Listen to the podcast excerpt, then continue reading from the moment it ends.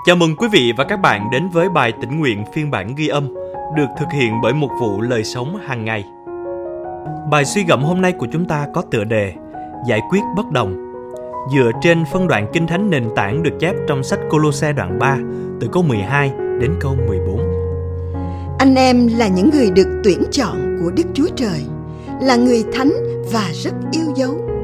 Vậy hãy mặc lấy lòng thương xót, nhân từ, khiêm nhường, mềm mại, nhịn nhục. Nếu một người trong anh em có điều gì phàn nàn với người khác, thì hãy nhường nhịn nhau và tha thứ nhau. Như Chúa đã tha thứ anh em thể nào, thì anh em cũng phải tha thứ thể ấy. Nhưng trên hết những điều này, phải mặc lấy tình yêu thương vì là dây liên kết của sự toàn hảo. Và câu kinh thánh hôm nay chúng ta cần ghi nhớ được chép trong Colosse đoạn 3 câu 13. Như Chúa đã tha thứ anh em thể nào thì anh em cũng phải tha thứ thể ấy. Đế chế mạng xã hội Twitter đã tạo ra nền tảng mà mọi người trên khắp thế giới bày tỏ ý kiến qua những bài viết ngắn. Tuy nhiên, trong những năm gần đây, công thức này đã trở nên phức tạp hơn khi một số người bắt đầu lợi dụng Twitter làm công cụ để trách móc người khác về thái độ và lối sống mà họ không đồng tình.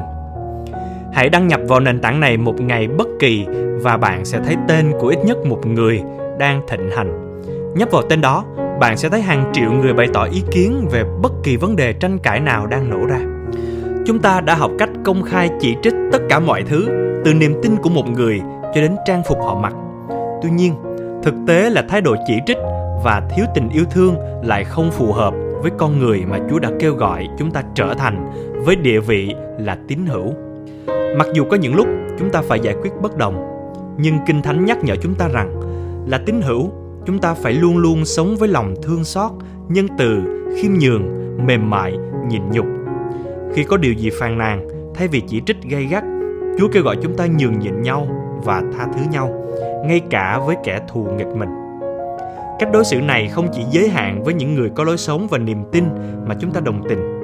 Ngay cả khi khó khăn, ước ao chúng ta sẽ càng bày tỏ ân điển và tình yêu thương với tất cả mọi người chúng ta gặp gỡ trong sự dẫn dắt của Đấng Christ và nhận ra rằng chúng ta đã được chuộc bởi tình yêu của Ngài.